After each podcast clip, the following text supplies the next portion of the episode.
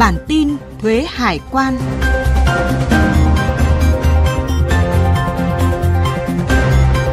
Xin kính chào quý vị. Đây là podcast bản tin thuế hải quan của Thời báo Tài chính Việt Nam. Bản tin xuất bản định kỳ 2 số một tháng ngày 15 và 30 hàng tháng. Nội dung chuyên sâu hướng dẫn tư vấn giải đáp chính sách trong lĩnh vực thuế hải quan cho cộng đồng doanh nghiệp, người dân. Mời quý vị cùng lắng nghe. Bộ Tài chính vừa phối hợp với Liên đoàn Thương mại và Công nghiệp Việt Nam tổ chức hội nghị đối thoại về chính sách, thủ tục hành chính thuế và hải quan năm 2023. Hội nghị được tổ chức tại hai khu vực là Hà Nội và Thành phố Hồ Chí Minh. Phát biểu tại hội nghị ngày 13 tháng 12 tại Hà Nội, Thứ trưởng Bộ Tài chính Cao Anh Tuấn khẳng định, trong thời gian tới, Bộ Tài chính sẽ tiếp tục hoàn thiện cơ chế chính sách, đẩy mạnh cải cách thủ tục hành chính và hiện đại hóa trong lĩnh vực thuế và hải quan, theo hướng tiếp tục tạo môi trường kinh doanh bình đẳng, minh bạch, thuận lợi trong việc thực hiện các nghĩa vụ thuế với ngân sách nhà nước. Lãnh đạo Bộ Tài chính mong muốn doanh nghiệp Việt Nam cần chủ động tận dụng hơn nữa các cơ hội để đổi mới, nâng cao sức cạnh tranh và phát triển. Thời gian qua, việc thực hiện đồng bộ quyết liệt các giải pháp tạo thuận lợi thương mại nâng cao hiệu lực quản lý nhà nước, chống thất thu trong triển khai nhiệm vụ thu ngân sách nhà nước năm 2023 đã mang lại nhiều kết quả. Trong đó, cơ quan hải quan đã đẩy mạnh thực hiện hiện đại hóa công tác quản lý thu thuế điện tử và thông quan 24 trên 7. Cụ thể, tính đến nay đã có 42 ngân hàng triển khai nộp thuế điện tử và thông quan 24 trên 7. 47 ngân hàng thực hiện ký kết thỏa thuận hợp tác phối hợp thu, 8 ngân hàng đã triển khai công tác nhờ thu. Ngoài ra, cơ quan hải quan đang triển khai phương thức thu thuế qua các tổ chức cung ứng dịch vụ trung gian, thanh toán đảm bảo cho người nộp thuế có thể nộp tiền thuế vào mọi lúc, mọi nơi, mọi phương tiện. Tính đến hết tháng 11 năm 2023, ngành thuế đã ban hành 16.851 quyết định. Tương ứng số thuế đã hoàn là 128.488 tỷ đồng, bằng 80,3% số ước thực hiện đã báo cáo chính phủ báo cáo Quốc hội. Trong đó hoàn thuế cho xuất khẩu với tổng số tiền được hoàn là 107.159 tỷ đồng, chiếm tỷ trọng 83,4% tổng số đã hoàn. Còn lại hoàn cho các dự án đầu tư, hoàn cho trường hợp khác Bộ Tài chính đã có văn bản gửi Ủy ban Nhân dân tỉnh Lạng Sơn. Theo Bộ Tài chính, thời gian qua nền tảng cửa khẩu số tại Lạng Sơn đã góp phần hỗ trợ tích cực trong công tác quản lý điều hành của Ủy ban Nhân dân tỉnh Lạng Sơn và các cơ quan quản lý chức năng tại cửa khẩu. Tuy nhiên hiện tỉnh đang sửa quy trình sử dụng nền tảng cửa khẩu số. Bộ Tài chính cho rằng nhiều nội dung của dự thảo mới chưa phù hợp với chức năng nhiệm vụ của các đơn vị tại cửa khẩu, có sự trồng chéo giữa các lực lượng Do đó, Bộ Tài chính đề nghị tỉnh Lạng Sơn lưu ý hơn về vấn đề này. Hướng dẫn chính sách Thưa quý vị, như đã giới thiệu ở đầu chương trình, để tháo gỡ khó khăn và hỗ trợ doanh nghiệp xuất nhập khẩu phát triển, ngoài việc cải cách hành chính, tìm kiếm thị trường, thì việc hỗ trợ về pháp lý là rất quan trọng. Để thấy được những thách thức mà doanh nghiệp đang gặp phải cũng như cần có các giải pháp hỗ trợ hữu hiệu, chúng tôi đã mời tới trường quay khách mời của chương trình. Xin được trân trọng giới thiệu luật sư Nguyễn Thanh Hà, Chủ tịch công ty luật SB Law. À, xin chào biên tập viên và xin chào khán giả của Thời báo Tài chính Việt Nam.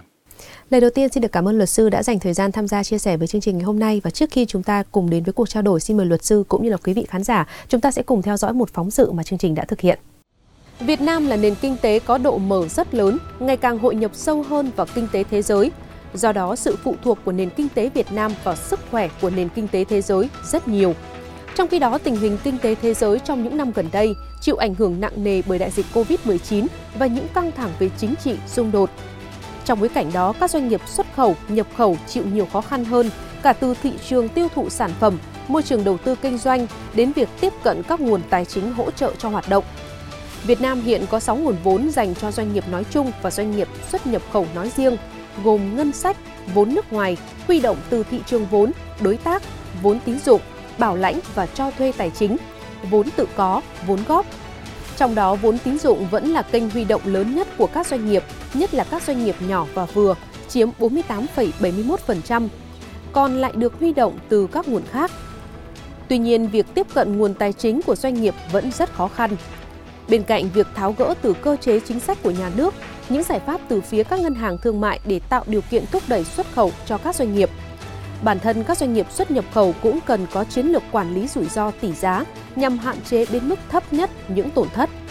Một phương pháp tối ưu hóa tài chính quan trọng và hiệu quả doanh nghiệp xuất khẩu cần quan tâm là tận dụng các công cụ tài chính phái sinh. Các công cụ tài chính phái sinh như hợp đồng tương lai và tùy chọn là các hợp đồng dựa trên giá trị của tài sản hay tài khoản khác được sử dụng để quản lý rủi ro tài chính và tạo cơ hội lợi nhuận từ biến đổi không lường trong hoạt động xuất khẩu.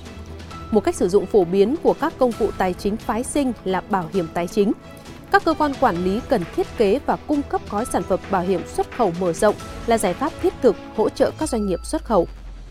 À, vâng ạ, thưa luật sư Nguyễn Thanh Hà, thông qua phóng sự vừa rồi thì chúng ta cũng có thể thấy đó là hiện nay thì xuất khẩu đóng vai trò quan trọng trong nền kinh tế. À, tuy nhiên trong bối cảnh nền kinh tế thế giới cũng liên tục biến đổi và ngày càng phức tạp thì doanh nghiệp xuất khẩu của Việt Nam cũng gặp rất nhiều những khó khăn thử thách. À, vậy thì à, theo luật sư Nguyễn Thanh Hà, những rủi ro thách thức mà doanh nghiệp Việt Nam hiện nay đang gặp phải đó là gì ạ? À, dưới à, với tư cách là một cái uh, luật sư cũng như là tư vấn và làm việc nhiều uh, với lại các cái nhà xuất khẩu là các cái doanh nghiệp Việt Nam thì hiện nay trong cái bối cảnh uh, nền kinh tế toàn cầu đang uh, suy giảm và có những cái khó khăn uh, do cái tình hình kinh tế vĩ mô thì tôi thấy rằng Việt Nam các cái nhà xuất khẩu Việt Nam uh, gặp rất nhiều những cái trở ngại khó khăn trong cái việc là uh, xuất khẩu cũng như là mở rộng cái thị trường uh, đối với cái hàng hóa xuất khẩu của mình. Uh, có những cái rủi ro về thách thức về hai cái khía cạnh về khía cạnh kinh tế mà nói thì chúng ta thấy là cùng với cái đà à, giảm phát à, của cái nền kinh tế thì à, các cái đơn hàng à, mới của các cái doanh nghiệp à, nhập khẩu người ta cũng bị giảm đi rất là nhiều và vì vậy là cái thị trường à, xuất khẩu của hàng hóa Việt Nam đối với đặc biệt là những cái hàng hóa à, chủ lực thì bị giảm sút. Thứ hai là cùng với cái việc là Việt Nam ký uh, khoảng 17 cái hiệp định thương mại tự do song phương và đa phương thì cái hàng rào uh, thuế quan uh, của uh, các cái quốc gia này uh, sẽ được gỡ bỏ. Uh, nhưng xu thế là khi mà hàng rào thuế quan gỡ bỏ thì các cái hàng rào kỹ thuật được dựng lên, đặc biệt là áp dụng các biện pháp uh, phòng chống uh, uh, lần tránh thuế hoặc là các cái biện pháp phòng vệ thương mại để cản trở cái hàng hóa của Việt Nam nhập khẩu vào các cái thị trường này. Cái rủi ro thứ ba mà tôi thấy đó là các cái rủi ro về mặt pháp lý. Thì khi mà doanh nghiệp xuất khẩu vào hàng hóa vào một quốc gia thì sẽ phải thông qua môi giới hoặc là làm việc trực tiếp với lại những cái đối tác đó. Tuy nhiên do những cái rào cản về địa lý, về ngôn ngữ và về thông tin mà đôi khi chúng ta tìm được những cái ờ, đối tác nó không ờ, tốt và vì vậy mà rất nhiều uh, các cái uh, nhà xuất khẩu Việt Nam đã từng bị lừa đảo hoặc là mất hàng hóa khi mà chúng ta làm với lại những cái đối tác mà người ta không nghiêm túc hoặc là có ý đồ lừa đảo. Uh, bên cạnh đó thì uh, còn những cái uh, rủi ro về mặt pháp lý nữa đó là cái việc tranh chấp uh, với lại các cái đối tác uh, về uh, chất lượng hàng hóa hoặc là những cái rủi ro về thanh toán ờ, thì đây là những cái rủi ro mà doanh nghiệp Việt Nam phải đối đối mặt. Và khi mà có những cái rủi ro này các bên không thương lượng ờ, được với nhau thì lại phải đưa nhau ra ờ, cái cơ quan giải quyết tranh chấp trong đó có các cái uh, trọng tài quốc tế. Và vì vậy mà Việt Nam sẽ phải theo đuổi những cái vụ kiện này và chi phí uh, về pháp lý, chi phí về luật sư, chi phí về uh, uh, kiện tụng nó cũng làm ảnh hưởng đến cái uh, việc là xuất nhập khẩu hàng hóa của Việt Nam. Bên cạnh đó thì một số các cái rủi ro khác mà tôi thấy trong quá trình tư vấn đó là uh, chúng ta không quan tâm đến cái vấn đề bảo hộ cái uh, nhãn hiệu hoặc là những cái logo hoặc là những cái thương hiệu ở thị trường nhập khẩu và khi mà chúng ta uh, nhập khẩu vào hàng hóa đó thì những cái đối tác người ta đăng ký trước người ta sẽ cản trở cái việc nhập khẩu vào và người ta yêu cầu là chúng ta phải mua lại cái nhãn hiệu của chính chúng ta thì đấy cũng là cái rủi ro cho các cái doanh nghiệp uh, xuất khẩu Việt Nam. À, vâng ạ, như những gì mà luật sư Nguyễn Thanh Hà cũng chia sẻ và chúng ta nhìn vào thực tế có thể thấy rằng là hiện nay thì những doanh nghiệp xuất khẩu cũng như là doanh nghiệp nhập khẩu của Việt Nam thì à, đang gặp vướng mắc rủi ro về à, vấn đề pháp lý và được biết rằng là ông cũng đã hỗ trợ pháp lý cho nhiều doanh nghiệp nước ngoài cũng như là một ở trong nước của chúng ta về hoạt động xuất nhập khẩu. À, vậy thì xưa ông ông có thể chia sẻ rõ hơn đó là hiện nay thì những vướng mắc này ở trong một số vụ việc điển hình thì diễn ra ra sao ạ? À, gần đây thì chúng tôi cũng đã làm việc với lại ờ, ờ, một cái đối tác của Việt Nam tại Hoa Kỳ liên quan đến cái việc xuất khẩu một cái hàng hóa và cái nhãn hiệu của cái hàng hóa đó thì tương đối là nổi tiếng ở trên thị trường Việt Nam cũng như là Hoa Kỳ và cái đối tác đó thì trước đây À, làm gọi là ờ, đối tác nhập khẩu cái hàng hóa đó và đại lý phân phối độc quyền trên thị trường Hoa Kỳ. Ờ, tuy nhiên thì trong quá trình hợp tác thì ờ, do cái việc mà ký kết các cái thỏa thuận hợp tác nó không chặt chẽ dẫn đến cái tình trạng đó là cái doanh nghiệp tại Hoa Kỳ đấy đem cái nhãn hiệu, cái thương hiệu của doanh nghiệp Việt Nam đăng ký tại Hoa Kỳ và vì vậy mà họ lấy cái lý do đó để họ Ờ, tạo ra cái tranh chấp và ờ, yêu cầu là hàng hóa Việt Nam cái của doanh nghiệp đó không được nhập khẩu vào Hoa Kỳ nữa ờ, và họ là sẽ độc quyền ở cái thị trường đó. Và chúng tôi cũng đang tích cực để đàm phán với lại cái doanh nghiệp đó để thứ nhất là yêu cầu là đàm phán để mua lại cái nhãn hiệu đó. Còn trong trường hợp không mua lại thì bắt đầu chúng tôi phải làm các cái thủ tục về pháp lý để khởi kiện ra các cái cơ quan uh, Ờ, tài phán của Hoa Kỳ để yêu cầu lấy lại cái nhãn hiệu này. Bên cạnh đó thì gần đây chúng tôi cũng đang hỗ trợ một cái ờ, doanh nghiệp Việt Nam xuất khẩu hàng hóa vào ờ, một cái quốc gia ở thị trường châu Âu và khi mà hàng hóa được được bên nhận đã nhận hàng hóa rồi và họ tiến hành là họ biến mất và họ không thể liên lạc được để có thể yêu cầu là thanh toán được cái số tiền hàng. tuy nhiên cái số tiền hàng nó không phải lớn, khoảng 3 container hàng thôi Ờ, nông sản, nhưng mà nó cũng ờ, chứa đựng cái yếu tố là rủi ro và chúng tôi cũng đang tích cực làm việc với lại ờ, các cái luật sư ở nước sở tại, cũng như là có sự hỗ trợ của các cái cơ quan phòng thương vụ của cái sứ quán Việt Nam tại quốc gia đó để tích cực tìm cái doanh nghiệp đó để yêu cầu đòi được tiền hàng. Bên cạnh đó thì còn nhiều các cái rủi ro khác thì tôi thấy là doanh nghiệp Việt Nam khi mà ký thỏa thuận với lại các cái đối tác nước ngoài thì không chú ý nhiều đến cái việc giải quyết của các cái cơ quan giải quyết tranh chấp. Và khi mà có tranh chấp xảy ra thì thường lựa chọn các cơ quan giải quyết tranh chấp là những cái trung tâm trọng tài quốc tế ở nước sở tại hoặc ở một cái quốc gia, ví dụ như là Anh hoặc là Hồng Kông. Và vì vậy mà sẽ khó cho các cơ quan à, các cái doanh nghiệp Việt Nam theo đuổi vụ kiện, tốn rất nhiều chi phí à, để theo đuổi các vụ kiện bởi vì lúc đó phải thuê luật sư của nước sở tại và đặc biệt là chi phí tố tụng và cái thời gian càng kéo dài thì doanh nghiệp Việt Nam càng bị ảnh hưởng. À, bên cạnh đó thì ờ, hiện nay thì ờ, một số các cái doanh nghiệp Việt Nam chúng ta xuất khẩu sang thị trường nước ngoài thì đang đối mặt với việc là bị điều tra về việc chống bán phá giá hoặc là trợ cấp của chính phủ Việt Nam đối với cái hàng hóa đó và vì vậy mà ảnh hưởng đến cái việc là xuất khẩu vào thị trường đó bởi vì nếu mà chúng ta bị điều tra nhưng mà doanh nghiệp Việt Nam không cung cấp được số liệu một cách chính xác và rõ ràng thì rõ ràng là nếu mà có cái kết luận cái phán quyết của các cái cơ quan uh, về điều tra đó mà họ phán quyết là hàng hóa Việt Nam là bị vi phạm uh, luật ờ, về uh, uh, chống cạnh tranh hoặc là chống trợ cấp hoặc là lần tránh thuế thì hàng hóa Việt Nam sẽ bị mức áp dụng cái mức thuế uh, nhập khẩu rất là cao và vì vậy mà cái nỗ lực của chính phủ trong việc dỡ bỏ các hàng rào thuế quan thông qua cái FTA là không có giá trị và rõ ràng là Việt Nam sẽ, hàng hóa Việt Nam sẽ không thể cạnh tranh nổi với lại hàng hóa của nước sở tại và các cái quốc gia khác mà không bị áp dụng thì thì đấy là những cái rủi ro mà chúng tôi đang hỗ trợ các cái doanh nghiệp để từng bước tháo gỡ. Vâng ạ, rõ ràng là để mà ứng phó với những rủi ro thách thức đó thì chúng ta cũng thấy rằng là việc tận dụng các công cụ tài chính là hết sức quan trọng. À, thưa ông vậy thì hiện nay những phương thức tài chính nào mà doanh nghiệp nên tận dụng để có thể là góp phần giảm thiểu những rủi ro trong quá trình hoạt động của mình ạ? Ờ, có những cái công cụ uh, tài chính để có thể hỗ trợ các cái nhà uh, xuất khẩu. Uh, theo quan điểm của tôi thì uh, việc xuất khẩu hàng hóa thì uh, của Việt Nam hiện nay thì uh, sẽ uh, có cái vấn đề gặp phải vấn đề là tỷ giá. Khi mà Ờ, tỷ giá giữa đồng ờ, Việt Nam với lại các cái ngoại tệ khác ờ, nó thay đổi thì rõ ràng là sẽ ảnh hưởng đến cái việc là xuất khẩu của Việt Nam. Bởi vì nếu mà đồng Việt Nam mà một đồng mà mua được nhiều ngoại tệ hơn thì rõ ràng là sẽ thúc đẩy cái hoạt động xuất khẩu hơn là nếu mà các cái đồng tiền của các quốc gia xuất khẩu người ta mất giá hoặc đồng đô la mất giá thì cái vấn đề tỷ giá là một cái vấn đề ảnh hưởng rất là lớn đến cái việc là ờ, xuất khẩu của các cái ờ, doanh nghiệp. Và các doanh nghiệp thì đều rất là mong muốn là tỷ giá nó tốt thì có lợi cho cho xuất khẩu hơn và có lợi cho doanh nghiệp hơn.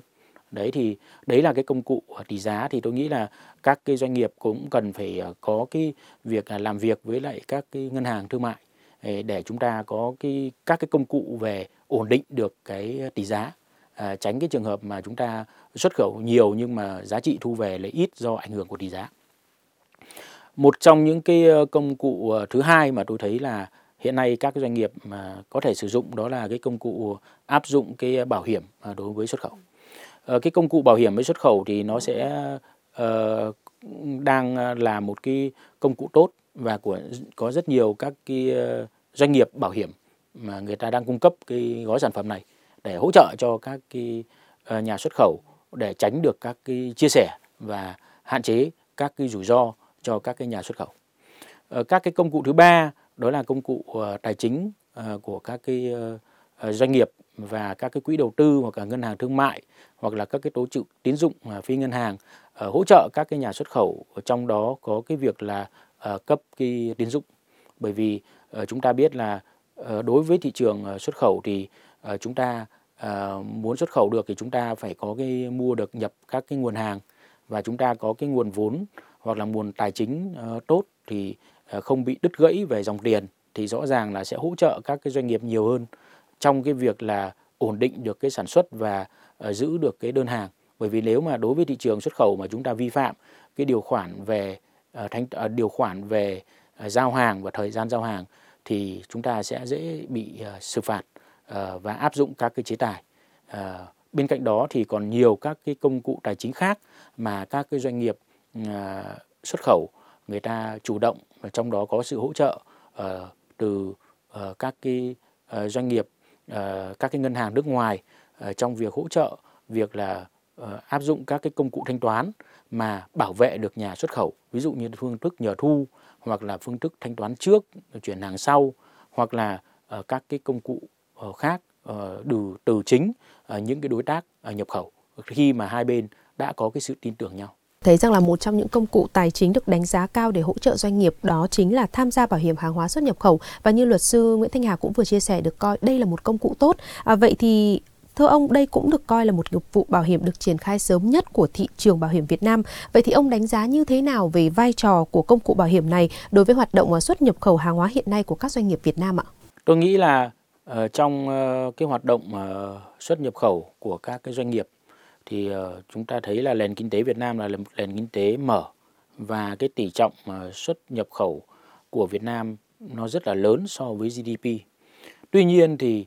ở thị trường hàng hóa xuất nhập khẩu Việt Nam và cái hoạt động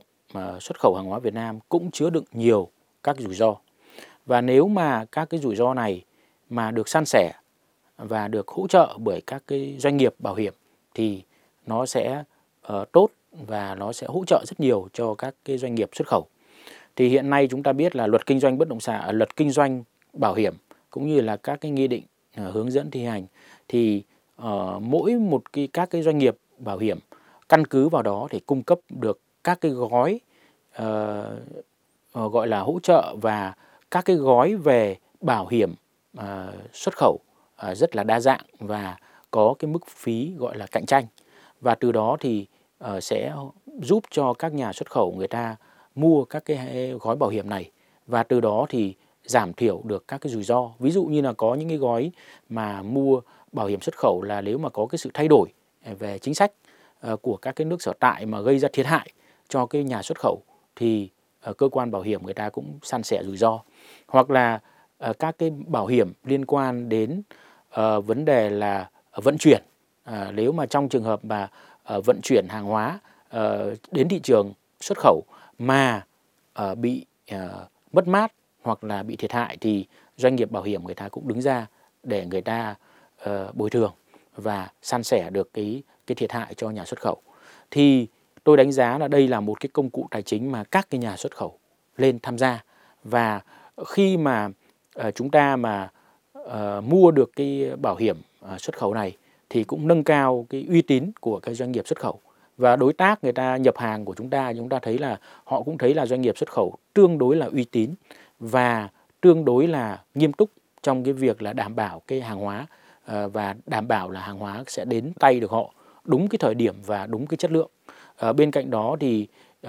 nhà xuất khẩu cũng yên tâm hơn. Nếu mà có cái thiệt hại xảy ra thì có doanh nghiệp bảo hiểm người ta đứng sau và ờ, chúng ta sẽ không bị thiệt thiệt hại nhiều. Trong đó cái chi phí bảo hiểm không phải là chi phí ờ, lớn lắm. Thì tôi nghĩ là đây là một cái công cụ tài chính rất là hiệu quả và ờ, cái thực tiễn về giao dịch thương mại quốc tế thì các cái nhà xuất khẩu lớn thì người ta đều tham gia vào cái gói bảo hiểm này và Việt Nam thì cũng không nằm ngoại lệ các cái nhà xuất khẩu lớn của Việt Nam cũng nên tham gia để uh, bảo vệ chính chính cái nhà xuất khẩu đó và cũng nâng cao cái uy tín của cái đơn vị xuất khẩu. À, vâng ạ, không chỉ góp phần là giúp à, bảo vệ uy tín, nâng cao vị thế của mình trong mắt bạn bè quốc tế. À, vậy thì khi mà các doanh nghiệp tham gia bảo hiểm hàng hóa xuất nhập khẩu thì họ sẽ có những lợi ích gì và đồng thời là cơ quan à, cơ quan quản lý cũng cần có những giải pháp ra sao để hỗ trợ các doanh nghiệp ạ? Ờ, tôi nghĩ là hiện nay ấy thì uh, các cái cơ quan uh, quản lý nhà nước thì uh, hiện nay thì uh, lên có những cái uh, nghiên cứu các cái quy định hoặc là nghiên cứu các cái uh, Ờ, gói uh, bảo hiểm xuất khẩu của các cái uh, doanh nghiệp hoặc là của các cơ quan quản lý nước ngoài uh, họ đã áp dụng trên thị trường để chúng ta xây dựng được một cái hành lang pháp lý và các cái nghị định các cái thông tư hướng dẫn cái luật kinh doanh bảo hiểm cho nó sát với thị trường. Và nếu mà cái thực tiễn kinh doanh bảo hiểm người ta có những cái sự thay đổi thì các cái quy định cũng thay đổi một cách nó phù hợp để hỗ trợ cho các cái doanh nghiệp bảo hiểm. Ờ, bên cạnh đó thì ờ, những cái đối tượng chịu tác động lớn nhất của các cái ờ, doanh nghiệp đó là các cái doanh nghiệp cung cấp các cái gói bảo hiểm xuất khẩu. Thì tôi nghĩ là hiện nay trên thị trường có rất nhiều các cái gói khác nhau. Vì vậy mà các cái doanh nghiệp này phải thứ nhất là đưa ra được những cái gói làm sao mà tư vấn và có cái sự hướng dẫn đối với lại các đơn vị xuất khẩu để họ hiểu rõ cái quyền và uh, nghĩa vụ uh, của các cái doanh nghiệp. Tránh cái trường hợp mà uh, các cái doanh nghiệp uh, các cái doanh nghiệp xuất khẩu người ta nói là khi mà người ta uh, mua bảo hiểm thì người ta thường là uh, nghĩ là uh, được đã đã được tư vấn cụ thể. Nhưng mà khi mà có sự kiện bảo hiểm xảy ra thì lại rơi vào trường hợp miễn thường. Nó có một cái cái sự tranh chấp như thế. Thì uh, các cái doanh nghiệp bảo hiểm phải uh, cung cấp cái gói này thì phải có cái sự giải thích hướng dẫn một cách kỹ lưỡng cho các cái nhà xuất khẩu. Và khi mà có sự kiện bảo hiểm xảy ra, thì rõ ràng là phải ờ, tránh cái trường hợp miễn thường và cùng nhau để khắc phục cái hậu quả. Chứ còn nếu mà chỉ, chúng ta chỉ tập trung ván bán bảo hiểm, nhưng mà khi có sự kiện bảo hiểm xảy ra thì tìm mọi cách để để không, để miễn thường và không phải bồi thường thì đấy không phải là cách ờ, làm, gọi là ờ, fair và công bằng và cho các bên. Thì tôi nghĩ là các doanh nghiệp luôn luôn đổi mới các cái sản phẩm bảo hiểm cũng như là hỗ trợ các cái doanh nghiệp đặc biệt là khi có cái sự kiện bảo hiểm xảy ra. À, xin được cảm ơn những chia sẻ vô cùng chi tiết và đầy đủ của luật sư Nguyễn Thanh Hà đã dành cho chương trình của chúng tôi ngày hôm nay. Chuyên gia tư vấn Đầu tiên là một câu hỏi được độc giả gửi tới qua email của bản tin. Mời quý vị cùng theo dõi. Công ty chúng tôi, công ty A được một công ty khác là công ty B bảo lãnh, có thu phí bảo lãnh cho khoản vay chung và dài hạn tại một ngân hàng thương mại cổ phần C. Vậy công ty A có quan hệ liên kết với công ty B và ngân hàng thương mại cổ phần C hay không? Liên quan đến câu hỏi nêu trên thì chúng tôi có ý kiến như sau. Theo quy định tại điểm giờ khoản 2 điều 5 Nghị định 132-2020 Nghị định của Chính phủ ngày 5 tháng 11 năm 2020 về giao dịch liên kết thì có quy định một doanh nghiệp bảo lãnh hoặc cho một doanh nghiệp khác vay vốn dưới bất kỳ hình thức nào với điều kiện cái khoản vay vốn ít nhất bằng 25% vốn góp của chủ sở hữu của doanh nghiệp đi vay và chiếm trên 50% tổng giá trị các khoản lợi chung và dài hạn của doanh nghiệp đi vay thì được coi là giao dịch liên kết. Căn cứ quy định nêu trên, trường hợp công ty A được công ty B bảo lãnh cho khoản vay chung và dài hạn tại ngân hàng với khoản vốn vay có giá trị trên 25% vốn chủ sở hữu của công ty A và chiếm trên 50% giá trị lợi chung và dài hạn của công ty A thì công ty A và công ty B được xác định là có quan hệ giao dịch liên kết theo quy định tại khoản 2 điều 5 Nghị định 132 Nghị định của Chính phủ. Ngược lại, nếu cái khoản vay đó mà dưới 25% vốn điều lệ hoặc dưới 50% tổng lợi chung và dài hạn của công ty A, thì công ty A và công ty B không có quan hệ liên kết. Theo quy định tại khoản 1 điều 4 của Luật Tổ chức tiến dụng số 47 2010 Quốc hội 12 được sửa đổi bổ sung tại Luật số 17 2017 Quốc hội 14 có quy định tổ chức tín dụng là doanh nghiệp thực hiện một một số hoặc tất cả các hoạt động ngân hàng. Tổ chức tín dụng bao gồm ngân hàng, tổ chức tín dụng phi ngân hàng, tổ chức tài chính vi mô và quỹ tín dụng nhân dân. Như vậy, Ngân hàng Thương mại Cổ phần C được xác định là doanh nghiệp hoạt động trong lĩnh vực ngân hàng. Do đó, khi Ngân hàng Thương mại Cổ phần C cho công ty A vay với giá trị khoản vốn vay chiếm trên 25% vốn chủ sở hữu của công ty A và chiếm trên 50% tổng giá trị khoản nợ chung và dài hạn của công ty A, thì Ngân hàng Thương mại Cổ phần C và công ty A được xác định là có quan hệ giao dịch liên kết theo quy định tại điểm D khoản 2 điều 5 Nghị định 132 Nghị định của Chính phủ. Ngược lại, nếu khoản vay nêu trên dưới 25% vốn chủ sở hữu của công ty A hoặc dưới 50% tổng giá trị nợ chung và dài hạn của công ty A thì công ty A và ngân hàng thương mại cổ phần C được coi là không có quan hệ liên kết. Câu hỏi tiếp theo chúng tôi nhận được qua báo điện tử của bản tin. Mời quý vị khán giả và chuyên gia lắng nghe. Công ty mẹ chi hộ các khoản chi phí cho công ty con nhưng đã không thu phí hộ, đồng thời công ty con hoàn trả lại đúng số tiền mà công ty mẹ đã chi hộ không có chênh lệch, thì giao dịch chi hộ có phải là giao dịch liên kết hay không? Về câu hỏi nêu trên, chúng tôi có ý kiến như sau. Tại khoản 2, điều 1, Nghị định số 132-2020, Nghị định của Chính phủ ngày 5 tháng 11 năm 2020 về quản lý thuế đối với doanh nghiệp có giao dịch liên kết có quy định. Các giao dịch liên kết thuộc phạm vi điều chỉnh của nghị định này là các giao dịch mua, bán, trao đổi, thuê, cho thuê, mượn, cho mượn, chuyển giao, chuyển nhượng hàng hóa, cung cấp dịch vụ, vay, cho vay, dịch vụ tài chính, đảm bảo tài chính và các công cụ tài chính khác, mua, bán, trao đổi, thuê, cho thuê, mượn, cho mượn, chuyển giao chuyển nhượng tài sản hữu hình, tài sản vô hình và thỏa thuận mua bán, sử dụng chung nguồn lực như tài sản, vốn, lao động, chia sẻ chi phí giữa các bên có quan hệ liên kết, trừ các dịch vụ kinh doanh đối với hàng hóa dịch vụ thuộc phạm vi điều chỉnh giá của nhà nước thực hiện theo quy định của pháp luật về giá. Căn cứ quy định nêu trên thì giao dịch chi hộ không thuộc các giao dịch liên kết theo quy định của Nghị định 132. Tuy nhiên, theo ý kiến của chúng tôi thì nếu xác định giao dịch chi hộ có bản chất như giao dịch vay, cho vay hoặc thỏa thuận sử dụng chung nguồn lực như tài sản, vốn giữa các bên có quan hệ liên kết thì giao dịch chi hộ sẽ thuộc giao dịch liên kết theo quy định tại Nghị định 132. Xin cảm ơn chuyên gia. Những thông tin vừa rồi đã kết thúc podcast bản tin thuế hải quan của Thời báo Tài chính Việt Nam. Chỉ đạo nội dung Tổng biên tập Phạm Thu Phong, tổ chức sản xuất Nguyễn Khắc Nhật, thực hiện Hồng Vân, Mạnh Tuấn, Văn Tuấn. Cảm ơn quý vị đã quan tâm lắng nghe. Xin kính chào và hẹn gặp lại.